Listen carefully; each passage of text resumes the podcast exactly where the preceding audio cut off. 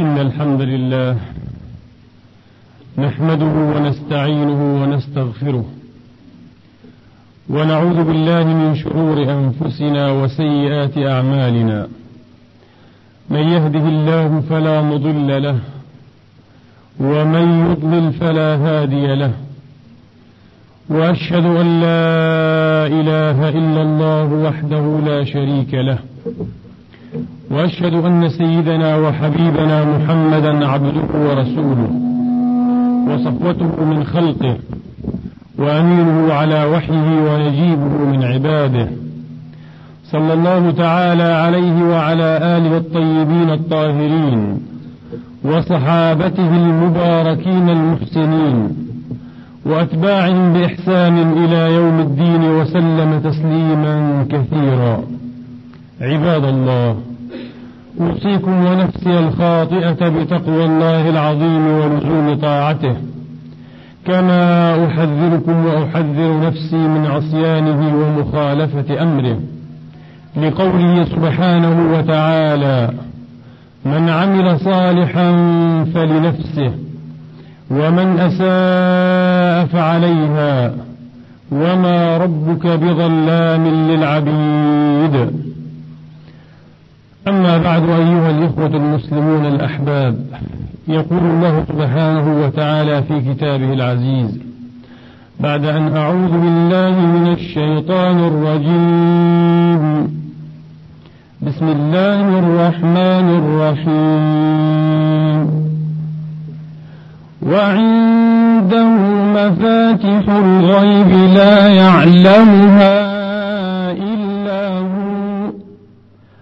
ويعلم ما في البر والبحر وما تسقط من ورقة إلا يعلمها ولا حبة في ظلمات الأرض ولا رطب ولا يابس إلا في كتاب مبين.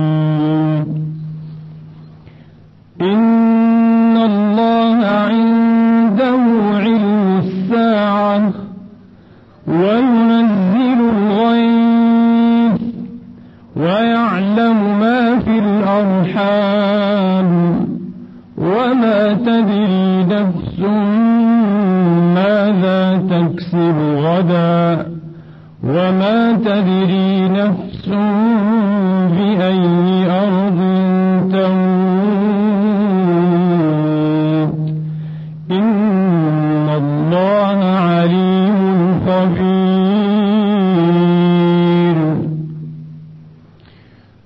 أيها الإخوة الأفاضل خطبة اليوم هي بعض ما أوحاه إلي تساؤلات عدد من الإخوة المسلمين في أوقات متباعدة وما قرأته في بعض المكتوبات المنتثرة. وقبل أن نخوض في موضوع خطبتنا اليوم بي أن أقول موضحا قد يغمض أحيانا ما أطرحه من طروحات أو موضوعات أو بعض جزئيات هذه الطروحات. ولكن قبل أن نبرر هذا الإغماض وهذا التعقيد البادي لبعض الناس لابد أن نسارع فنقول إنه ما دام يتأكد لنا يوما فيوما أن على الخطاب الإسلامي ليس على الخطبة الخطاب أي طريقة طرح الفكر سواء أطرحها خطيب أو عالم أو كاتب أو مناظر محاور أو غير أولئكم. يتأكد لنا يوما فيوما أنه ينبغي على الخطاب الإسلامي أن يرتقي إلى أفق يستطيع أن يجابه وأن يواجه به من فتح أمامه وإزاءه وقبالته من التحديات الكثيرة. في عصر غدا فيه الانسحاب والانكفاء على الذات أو التشرنق كما يقال أمرا مستحيلا هو عصر العولمة. قديما كان يقال إذا أغلقت الباب جاءك هذا الهبوب من النوافذ الآن الدنيا كلها صارت نوافذ. صارت منفتحا واحدا. فالانعزال والانكفاء أمر مستحيل أمر مستحيل. وفي الوقت ذاته نرى أن غيرنا يستطيع أن يستعن بخطابه وأن يقول ما لديه بحرية تامة بحرية تامة. ولذا انبغى بإزاء ذلكم كما قلت على الخطاب الإسلامي أن يرتفع ليس قليلا أن يرتفع كثيرا منظرا لعقلانية إسلامية جديدة تؤكد وسطية الإسلام وألا صراع بين الله وبين الإنسان من جهة ولا بين العلم وبين الدين من جهة أخرى. ولا بين الآخرة وبين الدنيا من جهة ثالثة. بطرق أكثر عقلانية وأكثر مصداقية وأكثر مقبولية مما يتواءم مع منطق العصر الجديد مما يتواءم مع منطق العصر الجديد. ونبدأ الآن في موضوع خطبتنا. طرح أحدهم علي قبل أيام تساؤلا. هل يجوز للمؤمن أن يؤمن بما يسمع من أنباء وتنبؤات أحوال الطقس أي الأحوال الجوية. ومن هنا سأنطلق. انظروا إلى هذا الخيار الساذج. هل يجوز للمؤمن أن يؤمن؟ إن عقل هذا السائل وهذه بنية. سنجد أن هذه بنية للأسف الشديد تتكرر لدى كثير من المسلمين علمائهم وعامتهم. إن هذا الخيار الساذج الذي ينضوي تحت هذا السؤال أو ينطوي في تضاعيف هذا السؤال يعني أن الخيار المقابل هو الكفر. إما أن تؤمن لأن الكفر بإزاء الإيمان وإما أن تكفر بما يقول العلم بما تدلي به محطات الأرصاد الجوية والعلماء الإخصائيون في هذا الميدان. إما أن تؤمن وإما أن تكفر. وهذا بذاته يعني وبخطورة أن عقل هذا السائل أو مثل هذه البنية العقلية ليست مهيئة ولا مرتبة أن تستقبل من حقائق العلم إلا ما كان كحقائق الإيمان أي ما يؤخذ مأخذ مأخذ التسليم أي ما يؤخذ مأخذ التسليم لأن حقائق الإيمان يفترض فيها التسليم يفترض فيها التسليم. كخطوة طبعا نهائية. إذا إما أن تؤخذ على هذا النحو وإما أن لا تؤخذ وبالتالي فليست هناك مندوحة وليس هناك مجال. في هذا العقل أو ضمن هذا العقل لأن يتسع للحقائق العلمية النسبية في نسبيتها وتطورها وتراكميتها الدائمة.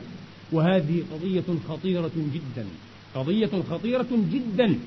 ولعلها تعكس أيضا المنظار الذي يتطلع بواسطته أو ينظر بواسطته المسلم إلى نفسه. إنه المسلم المنغلق الضيق الأفق والضيق الحدود. الذي لا يتيح إلا منفذا واحدا لتلقي حقائق أيضا من نوع ومن صنف واحد. إذا هو في معركة وهمية مع العلم دون أن يدري مع أنه يردد صباح مساء أن ديننا هو دين العلم. ولنخوض في موضوعنا من جانب آخر لأن هذه مقدمة فلسفية نوعا ما ستتضح أو تضح إن شاء الله تعالى أثناء الكلام الطويل. يا إخواني كل ما يمكن التنبؤ به أغلبيا. طبعا التنبؤ قضية أغلبية. فكرة التنبؤ المطلق نقضتها الفيزياء الحديثة. وبالذات العلم المعروف بالكاوس. هو علم جديد. يعرف بعلم الشواش أو الفوضى أو اللا خطية الكاوس. وقد اقتضت الفيزياء الحديثة مئة عام كاملة. زهاء مئة عام حتى تقضي على مبدأ نيوتن في التنبؤ أو في النبوئية المطلقة. مئة سنة. وسأشرح هذا أيضا شرحا أقربه إلى الأفهام بعد قليل أو بعد قليل إن شاء الله تعالى. إذا كل ما يمكن للمؤمن أن يت... للعلم عفوا أن يتنبأ به تنبؤا يصدق أغلبيا أي في أغلب الأحوال 80% 90% 95 99% مش 100% على الإطلاق لا يمكن. هذا الشيء لا ينبغي أن ندخله ضمن دائرة الغيب الذي استأثر الله بعلمه. الغيب الذي استأثر الله بعلمه لا يمكن أن يطاله التنبؤ العلمي. إذا كل ما طاله التنبؤ العلمي ليس من الغيب الذي استأثر الله بعلمه. ثم انظروا إلى هذه البنية الهشة التي تسأل سؤالا لا تستطيع أن تضفره في ضفيرة واحدة مع أمثاله من الظاهرات. وهذا قصور جدا في التصور وليس في التفكير. قصور في التصور العلمي وليس في التفكير العلمي. التفكير العلمي يختص به العلماء لكن في التصور العلمي العلم حين يصبح ثقافة للجماهير. العلم حين يصبح حين يفكر مثلي وأمثالكم من عامة الناس ليسوا من الإخطائيين في شؤون العلم التطبيقية المختلفة والمعقدة حين يغدون قادرين على أن يفكروا أو عفوا على أن يتصوروا الأمور تصورا علميا تصورا علميا غير برهاني ولا حتى استدلالي. قضية تصور كيف؟ في الشهر المنصرم في الحادي عشر منه من أغسطس العالم كله حبس أنفاسه يترقب لحظة الكسوف كما تنبأ بها العلماء قبل أكثر من مئة سنة. ووقعت تماما في الوقت الذي حدده العلماء. لما لم يطرح هذا المسكين السؤال ذاته؟ ليس قضية التنبؤ بالأحوال الجوية فقط.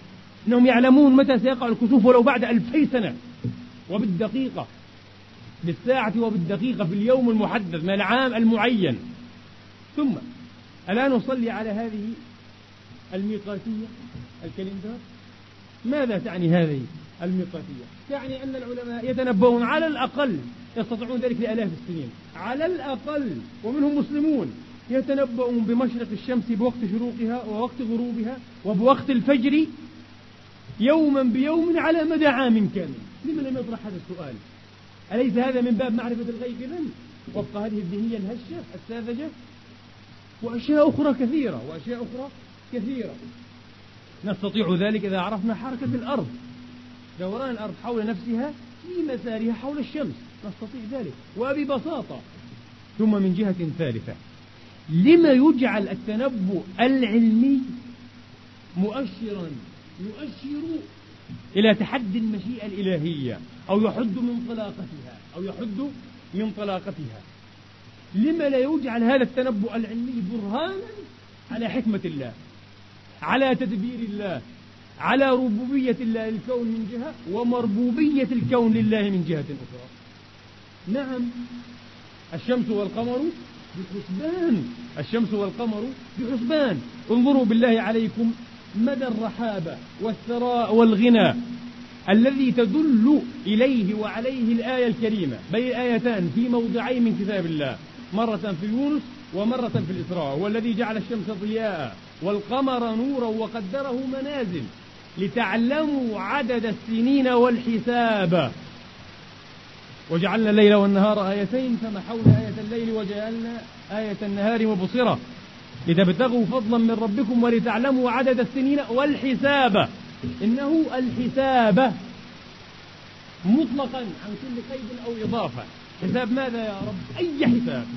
كل حساب يمكن أن يعرف وأن يتوصل إليه بمعرفة حركات هذين الجرمين الأثيرين العزيزين الشمس والقمر فالآية تدل عليه وتؤثر إليه وتريد أن نقتحمه وأن نرتاد ميدانه والحساب ليس حساب الشروق والغروب ليس حساب الأيام والأسابيع والشهور والسنين إنه أوسع من ذلك الحساب هكذا مطلقا عن كل قيد أو إضافة والحساب انظروا إلى عظمة القرآن إلى مدى هذه الغزارة. وهذا الغنى في ألفاظه عدد السنين والحساب. بنا إذا أن نتساءل الآن. أن ينطوي عقل مثل هذا السائل أو هذا المتسائل الحائر المتردد على صراع موهوم بين العلم والدين؟ أيحسب أن هناك صراعا بين الإسلام وبين العلم؟ أم ينطوي على اعتقاد لا أدري من أين استسلفه ولا كيف تأثر به؟ ولا كيف انحدر إلى أعماق نفسه اعتقاد إغريقي وثني أو توراتي باطل شركي. يدعي أن الله عز وجل به حاجة وبه إرادة. أن يخلي الإنسان وأن يتركه جاهلا مقموع الوعي مسحوق الإدراك. هذا منطق بروميثيوس وهذا منطق التوراة أيضا في سفر التكوين. وليس منطق القرآن بحال من الأحوال. حين نبدأ بتصوير القضية يا إخواني أي قضية؟ حين نبدأ تصوير القضية تصويرا خاطئا ولو في زاوية حادة ضئيلة جدا وهذا ما سأشرحه في مستوى آخر من البيان وفق نظرية الكاوس أو وفق معطيات الكاوس أو نظرية اللا خطية بعد قليل إن شاء الله تعالى. حين نبدأ بهذا التصوير بطريقة خاطئة ولو بزاوية حادة ضئيلة صغيرة سينتهي بنا الأمر إلى فوضى هائلة. تجعل الصراع ناشفا ومحتدما بين العقلية الإسلامية أي الدينية وبين العقلية العلمية. بين العلم والدين وسنعيد للأسف الشديد. سنعيد مرة أخرى الصراع. القول الوسطي الذي نشب بين الكنيسة أو بين المؤسسة الروحية وبين المؤسسة العلمية. سنعيد في عالمنا الإسلامي ونحن نرى بوادر ذلك في خطاب كثير من هؤلاء الظلاميين. ونجيز لأنفسنا, لأنفسنا أن نسميهم حقا. كما يسمون أعداءهم ظلاميون لأنهم فعلا ظلاميون. لا يدرون ماذا يفوهون. البداية خاطئة. وسأضرب المثال النموذجي أو النموذجي الشهير. حين أصرت الكنيسة في العصور الوسيطة على تبني النظرة والتصور البطليموسي للعالم الأرض هي مركز الوجود ومركز الأرض وسيدها هو الإنسان العتيد. إذا هو مركز الكون. أنثروبوسنتريزم أنثروبو أي الإنسان يعني البشر. أنثروبوسنتريزم مركزية هذا البشر مركزية الإنسان. حين أصرت الكنيسة على تبني هذه النظرية التي لم يفصح عنها بحال من الأحوال الكتاب المقدس لكنها جعلتها من ضمن مقررات الاعتقاد من ضمن مقررات الاعتقاد. ما الذي حصل؟ بفضل جهود اثنين كوبرنيكوس وكيبلر يوهانس كيبلر تزحزح. تزحزح هذا الوضع وصار وضع الأرض والإنسان بالتالي أكثر جانبية وأكثر هامشية جدا جدا. فبعد ذلك أسيء إلى قضية الدين وإلى وضع الإنسان. قضية الدين ضمن المؤسسة الكنسية ووضع الإنسان ضمن الطرح العلمي ذاته. لأن الإنسان ما زال أو لم يزل مصرا على تبني نظرة إقليدية هندسية لمركزيته. أنه يتبنى المركزية الهندسية. الله عز وجل لم يفصح عن ذلك. الآن لو جئنا إلى مركزية الإنسان حسب المنظور القرآني. نعم الإنسان مركز وهو خليفة الله في الأرض وله سخر الله ما في السماوات وما في الأرض جميعا منه. إذا يتمتع بالمركزية وفعلا كرمنا بني آدم. لكن هل هي مركزية هندسية؟ هل هي مركزية وسط الدائرة؟ هل هي مركزية أقليدية؟ كما أستحب أن أسميها ليست مركزية أقليدية إنها مركزية معنوية. الإنسان مركز الوجود لا هندسيا ولكن معنويا أدبيا باعتباره خليفة الله في الأرض. وأن الله زوده بالأدوات التي يحقق بها معنى الاستخلاف ومضمون الاستخلاف ومقاصده وأهدافه. وباعتبار أن الله سخر له ما في العوالم. نعم إنه كائن مركزي إنه كائن مركزي لكن بمعنى آخر. ليس بمعنى هندسي وهكذا أسيء. إلى الدين كما قلت وإلى الإنسان ذاته. الآن يصور الإنسان على أنه بهيمة أو حيوان أو إنسان نصف بهيمة متحدد من سلالات الحيوانات. ولما لا يسلك كما تسلك هذه البهائم والدواب؟ لقد أسيء أيضا إلى الإنسان نفسه. أسيء إلى الإنسان نفسه. وصرنا إلى عصر يسميه عميد فلاسفة القرن العشرين الألماني مارتن هايديغر يسميه عصر الهوس الجماعي. total mania نوع من الخبل الجماعي أصاب الإنسان. لقد فقد مصداقيته العقلية. لقد لقد غدا تفكيره غدا تفكيره مرتبكا ومشوشا إلى حد تراجيدي مأساوي. عصر الهوس والمانيا الجماعية الشاملة. هكذا يسميه هايديغر. وشيء مرتين. فلا ينبغي أن نقع نحن في نفس الفخ في نفس الشرك الذي ينصبه الجهل. وقلة الاطلاع وعدم التعمق في درس القضايا وادعاء أن الإنسان قد يملك الحقائق كلها تصويرا وتصديقا ومحاورة بمجرد أنه قرأ بعض الصفحات مما قال الأقدمون. كلا الأمر أعقد من ذلك بكثير. الأمر أعقد من ذلك بكثير. ولنعد إلى قضيتنا الأساس. ولنعد إلى قضيتنا الأساس. إذا كان التنبؤ العلمي يعني تحديدا لمشيئة أو لحرية المشيئة الإلهية وطلاقتها. فهذا لا يعني لدينا إلا أن صاحب هذا الطرح يفهم أن الله يفضل منهجا لا منهج في إدارة الكون. الله يدير الكون بلا منهج وبالتالي يسقط كل معنى لمثل هذه الآيات. إن كل شيء خلقناه بقدر وقدره تقديرا. الشمس والقمر بحسبان والسماء رفعها ووضع الميزان وقدره منازل لتعلموا عدد السنين والحساب إلى غير هذه الآيات. كل يجري لأجل مسمى. كل في فلك يسبحون. لا الشمس ينبغي لها أن تدرك القمر ولا الليل سابق النهار. وكل في فلك يسبحون. كل هذه الآيات المتظاهرات التي تؤكد وتدعم أن الله تبارك وتعالى شاء أن يختار منهج الدقة والحكمة والتقنين في تسيير الكون. وانظروا الآن إلى تعميق هذا المعنى دينيا من منظور ديني بحت. القرآن يفيدنا ويدلي إلينا بهذه الحقيقة. الله عز وجل يفعل بوسائط يفعل بوسائط بأسباب بسنن. على رأس هذه الوسائط والأسباب والسنن الملائكة. قل يتوفاكم ملك الموت. توفته رسلنا وهم لا يفرطون. ولو ترى إذ يتوفى الذين كفروا الملائكة يضربون وجوههم وأدبارهم. الذين توفاهم ملائكة طيبين. فأرسلنا إليهم روحنا. ما كان لبشر أن يكلمه الله إلا وحيا أو من وراء حجاب أو يرسل رسولا فيوحي بإذنه ما يشاء. هذه بعض وظائف الملائكة. بعض وظائف الملائكة. والملك على أرجائها. ويحمل عرش ربك فوقهم يومئذ ثمانية. إن الملائكة لها وظائف كونية. تماما يمكن أن يترجمها العلم الحديث بالصياغة الرياضية فيما يعرف بالقوى العاملة في الكون. القوى الجاذبية الكونية أو القوى النووية الضعيفة أو القوية أو الكهرومغناطيسية يمكن تماما لا سيما وأنها كائنات روحانية كائنات نورانية. بل إن من من علماء التفسير من يؤكد في تفسير قوله تبارك وتعالى وجاء ربك والملك صفا صفا في الفجر أن هذا الملك الذي جاء صفا صفا جاء ربك والملك صفا صفا هم الملائكة من عالم الأمر أرواح بلا أبدان أصلا. يعني لا تنتمي إلى المادة شيء انتماء إنما تنتمي إلى الطاقة أرواح. ولقد قسم علماؤنا منذ القديم والعارفون بالله الكون إلى قسمين واحفظوا هذه القسمة. وهي قسمة اصطلاحية ولا مشاحة في الاصطلاح. نستطيع أن نقسم أقساما أخرى إذا ما استنورنا واستضأنا بكتاب الله. قسم الوجود إلى عالم الخلق وإلى عالم الأمر. وانظروا بالله عليكم إلى دقة هؤلاء العلماء والمتصوفة. أخذا من كتاب الله.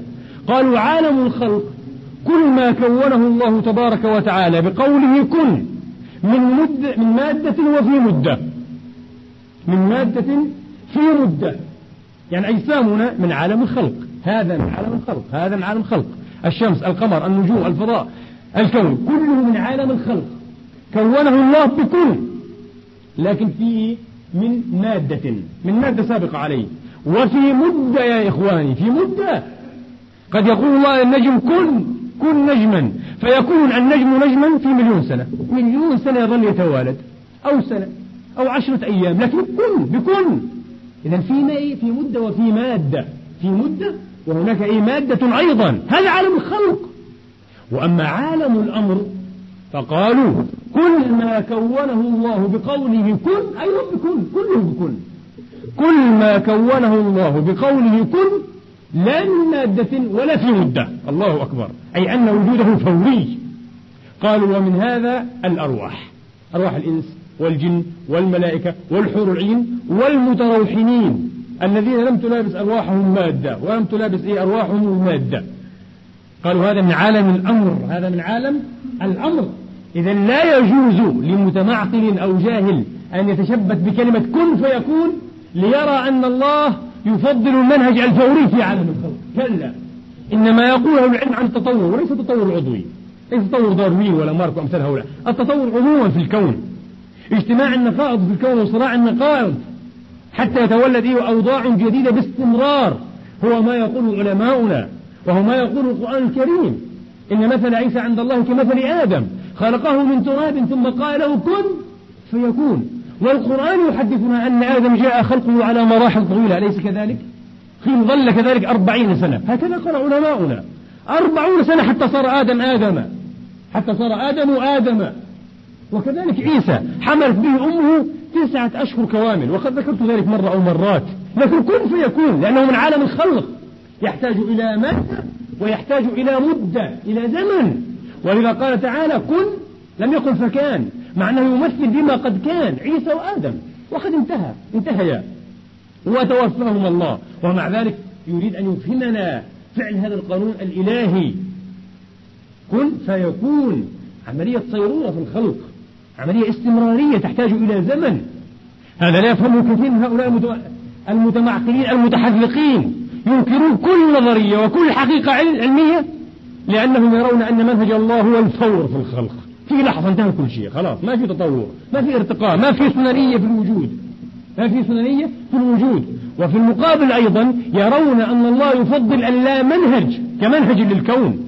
ما في حكمة ما في تقدير ما في سنن ما في أشياء يمكن أن يصوغ العلم صوغا رياضيا يمكن بعد ذلك من التنبؤ العلمي. إذا عرفت القانون تستطيع أن تتنبأ حقيقة. والآن نأتي إلى قضية التنبؤ من منظور علمي أكثر دقة. هل حقا يستطيع العلم أن يتنبأ تنبؤا يشارك به الله في تنبؤ دقيقا تماما مئة في المئة. كلا العلم لم يدعي هذه العجرة في نفسه. العلم دائما يؤكد على نسبيته أو نسبويته أنه نسبي. العلم يرجح ولا يقطع. العلم يرجح ولا يقطع. إنه يتسم بالنسبية أبدا. ولذا هو في في طور تراكمي وتكاملي أبدا أيضا أبدا. طالما هناك إنسان وطالما هناك وجود فالعلم يتكامل. والعلم يغتني والعلم يستمد ويستمر أبدا. ولنأتي إلى قضية الأحوال الجوية بالذات لتروا عمق المسألة لتروا عمق المسألة. في الخمسينيات والستينيات بالذات حين خطأ حين خطأ الإنسان أو قطع خطوات في ساح جديدة إذ أمد مراكز الرصد أو الأرصاد الجوية بوسيلة جديدة هي القمر الصناعي أو الاصطناعي الذي صار بدوره, بدوره يرسل إلى القواعد الأرضية في كل يوم ثمانية مليون معلومة. ثمانية مليون معلومة عن كل ما يتعلق بحركة السحب وحركة الرياح وتيارات الحمل الحرارية. والبرودة والرطوبة وما إلى ذلك ثمانية مليون معلومة. تحلل في الحواسيب الضخمة العملاقة ثم وفق ما تكون النتيجة يأتي التنبؤ. في البداية قبل أن يدعم عمل أرصاد بهذه الأقمار الصناعية العملاقة المتطورة جدا كان التنبؤ الجوي يصدق اليوم أو بعض يوم.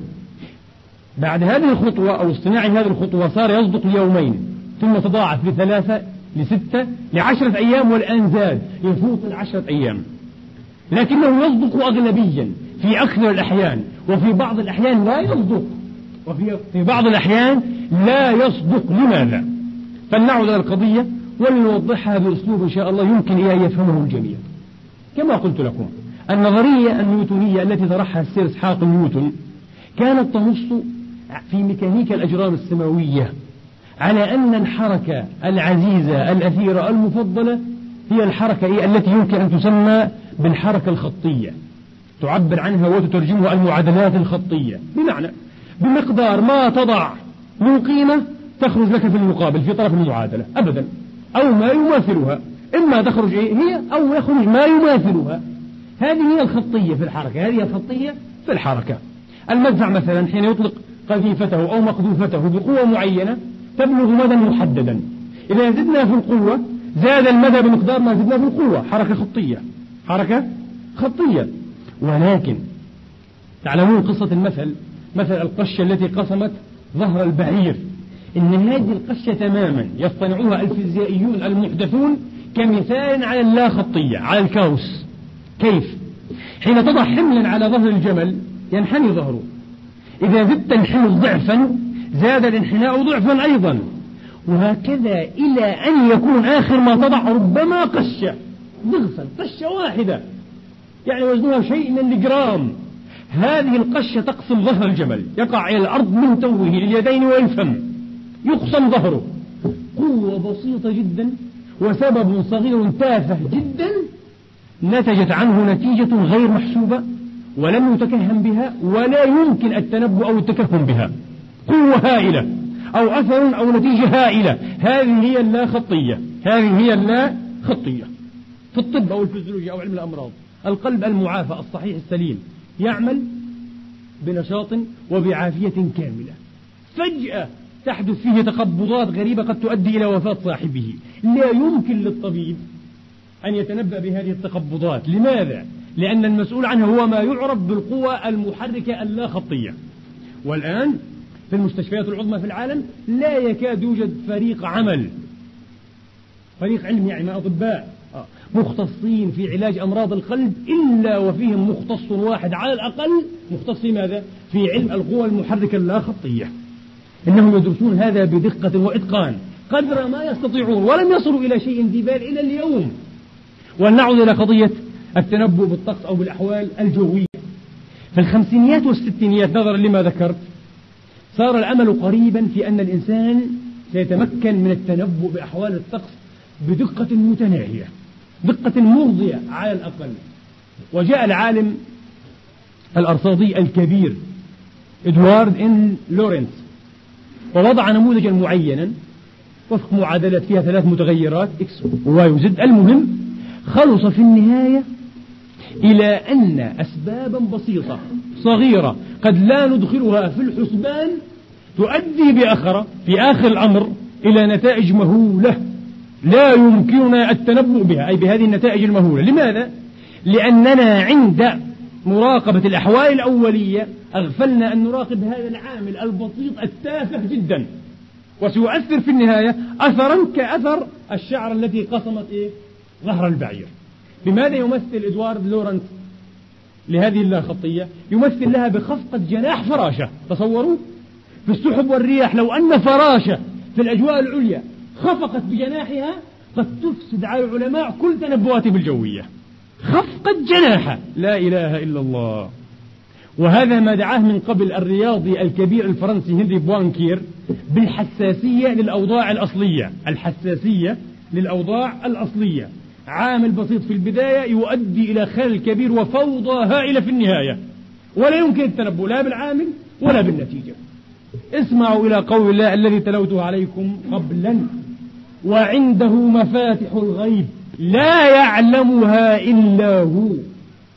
ويعلم ما في البر والبحر. اسمعوا إلى الله خطية وما تسقط من ورقة إلا يعلمها. هنا قال ورقة. هناك قال جناح إيه خفقة جناح إيه فراشة. قالوا قشة قسم الظهر البعير. الله يقول ورقة. لأن من كان عنده مفاتح الغيب ولا ينبغي لأحد أن يعلمها إلا هو ينبغي أن يعلم كل هذه العناصر الأولية. أليس كذلك؟ وإلا لن يتم له علم. لا إله إلا الله. هذه الآية في نظري تعكس وتترجم بدقة إعجازية قانون الكوس أو علم الكوس كله. علم لا خطية.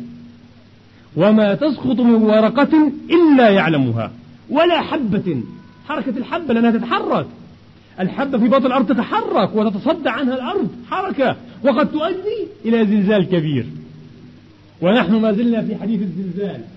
حركة حبة قمح في الأرض قد تؤدي إلى زلزال. يؤدي إلى وفاة الملايين أو الآلاف من الناس.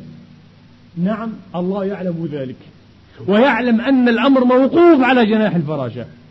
وعلى قشة البعير وعلى حبة وعلى ورقة.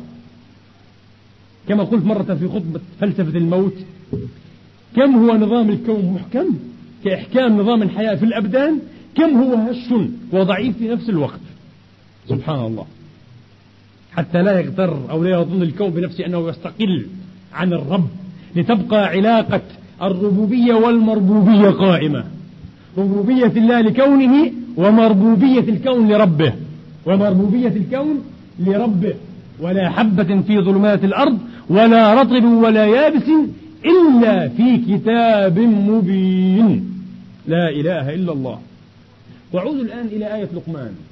إن الله عنده علم الساعة. انتهى. إن الله عنده علم الساعة. يقتضي الحصر والقصر. لا أحد غير الله عنده علم الساعة. وينزل الغيث. ويعلم ما في الأرحام. وما, وما تدري نفس ماذا تكسب غدا. من طريق ما كنت أظن في معنى هذه الآية وما تدري وأنا صغير وما تدري نفس ماذا تكسب غدا يعني ماذا تكسب من النقود. يعني يذهب إلى العمل فيكسب. وهكذا الآن قد يفسر بعض الكبار وبعض الخاصة منا بعض المفاهيم والدلالات القرآنية بإطار فكري متخلف وساذج. كما فسرت أنا وأنا صغير هذه تكسب. تكسب يعني كسب النقود. والآية تتحدث عن ماذا؟ عن كسب الأفعال والنوايا عن كسب الأفعال والنوايا. لها ما كسبت وعليها ما اكتسبت. هذا هو وليس كسب النقود. وما تدري نفس ماذا تكسب غدا وما تدري نفس بأي أرض تموت. إن الله عليم خبير. أليس بالله عليكم يستثيركم ويحفزكم؟ هذا التعبير الشاذ بين هذه التعابير جميعا بخصوص قضية الغيث. بخصوص قضية الغيث لم يقل الله تبارك وتعالى ويعلم متى ينزل الغيث.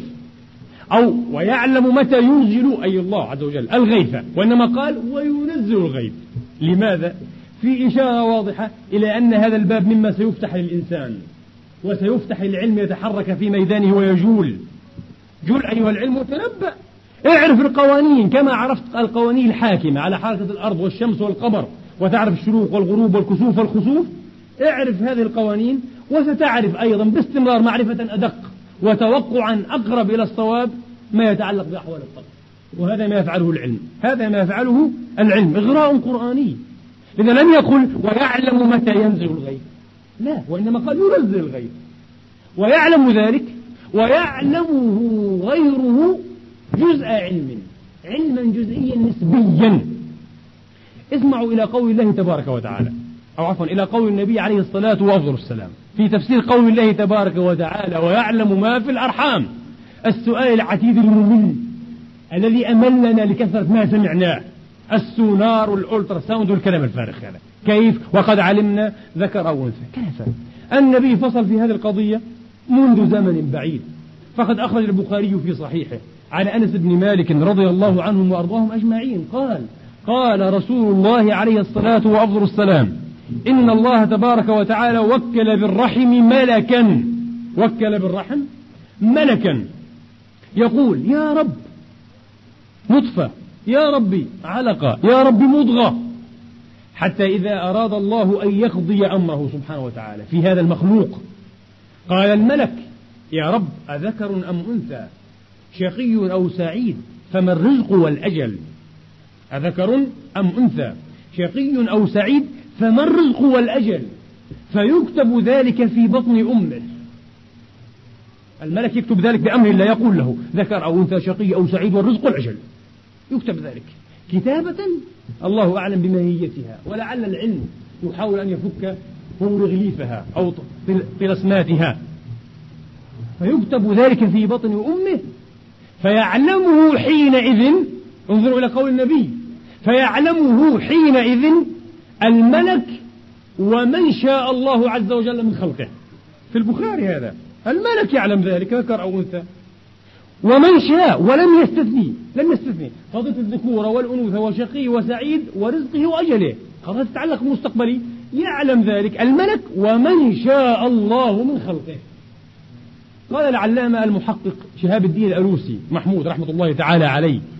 قال ولا شك أن هذا العلم الذي يعلمه الملك ومن شاء الله من خلقه دون علم الله. يجوز قال يجوز أن يكون دون علم الله. العلم الكامل التفصيلي قال ثم استدرك.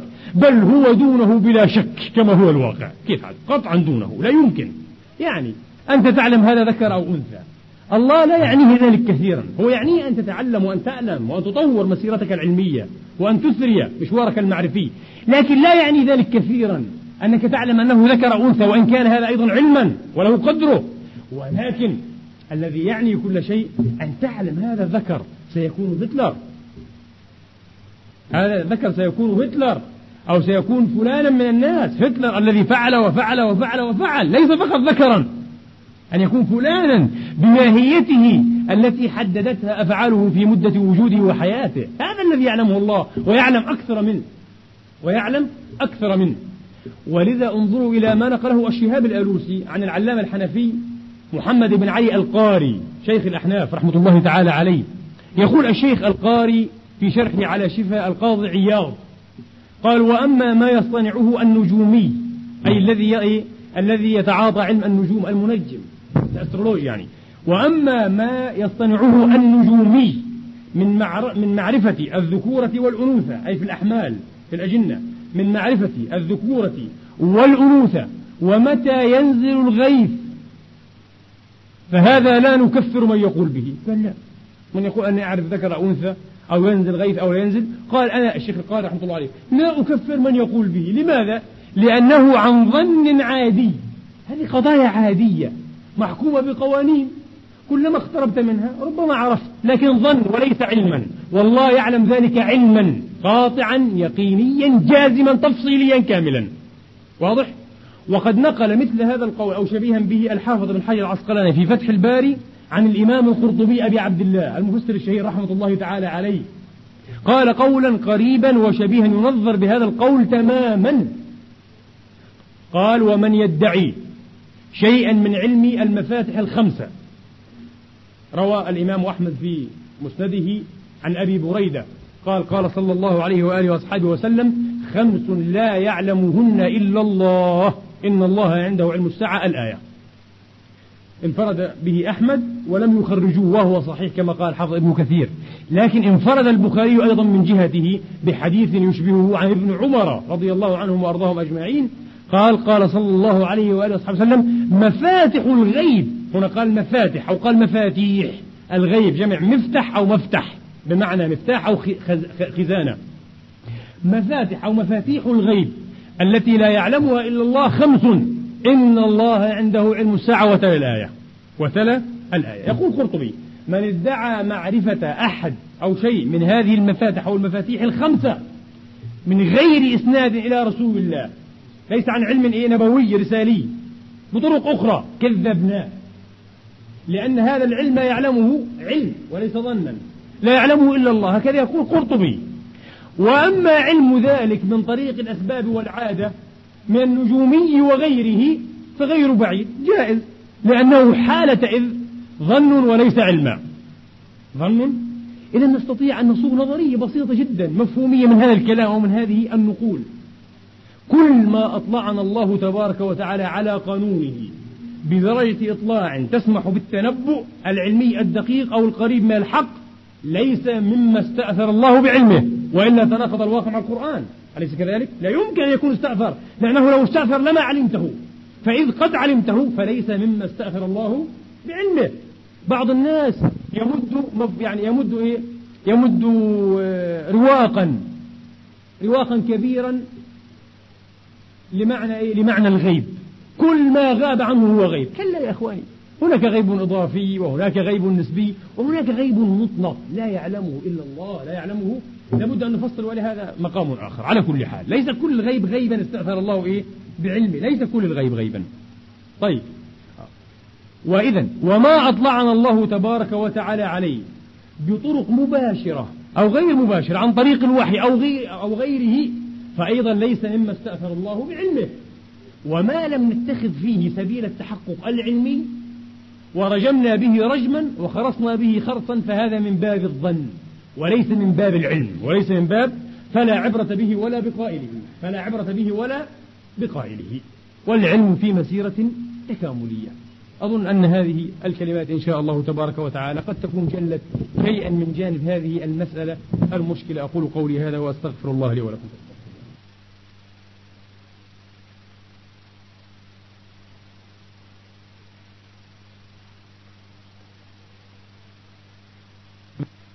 بمعنى ما بالقوانين الحاكمة في الكون. بالقوانين الحاكمة في الكون. لماذا؟ يعني بعض الناس قد يقول كيف يمكن أن توفق بمنظور ديني بين العلم والدين والدين يؤكد أن السحاب له ملك يسوع وأن الرعد له ملك وأن العرش محمول إيه بالملائكة وهكذا في أشياء كونية أخرى. والعلم لا يعتد بهذه الأشياء. العلم يتحدث عن طاقة جاذبية كهرومغناطيسية إلى آخره. وأنت تتحدث عن ملائكة. ولما؟ لما لا تكون هذه التي سماها الله ملائكة وهي كائنات مدركة عاقلة. والكون يا إخوان فيه عقل كما تعلمون. الكون فيه عقل وفيه إدراك. عميد الفلكيين المعاصرين الإنجليزي ألفرد هويل الذي بدأ ملحدا مجدفا في حق الله. انتهى في آخر حياته إلى هذه الحقيقة. ألفرد هويل الملحد. في آخر حياته قال مستحيل. إن من المستحيل أن تسند هذه الظواهر الكونية العملاقة لفعل الضرورة أو الصدفة. لفعل الضرورة حتمية حتمية صماء determination أو الصدفة بالتشانس لا يمكن. هذا من المستحيل. إن هناك ذكاء فوق كوني ينظم الكون. الله أكبر. الله أكبر. إن هناك عقلا إذا في الكون. إذا نحن يا إخواني لو فسرنا حتى هذه القوانين كما فسرها الدين الحاكمة في الكون بأن لها علاقة معينة علاقة ترجماتية لها أكثر من وجه. آه تبادلية بالملائكة لأمكن أن نفسر هذه المعقولية وهذه الدراكية الإدراك في الكون في هذا الكون العاقل المدرك في هذا الكون العاقل المدرك بالملائكة وهي ليست أجساما ولا تأكل ولا تشرب ولا تتناسل إنها قوة. أليس كذلك؟ مع أنها كائنات عاقلة تسبح ربها وتسجد له وتعبده وتعرف حقه وجلاله تبارك وتعالى ويحمل عرش ربك فوقهم يومئذ ثمانية. نعود حتى لا نطيل. أدركنا الوقت. الحق الذي تتنزل به الملائكة هو الحق الذي ذكره في فهمي على الأقل وأستغفر الله إن كنت قد أخطأت وقد يكون. الذي قصده الله تبارك وتعالى بقوله خلق الله السماوات والأرض بالحق. إن في ذلك لآيات للمؤمنين. براهين آيوية تدل على الإبداع والقدرة والحكمة. خلق السماوات في النحل خلق السماوات والأرض بالحق تعالى عما يشركون. وتدحض تقوم بإدحاض حجج هؤلاء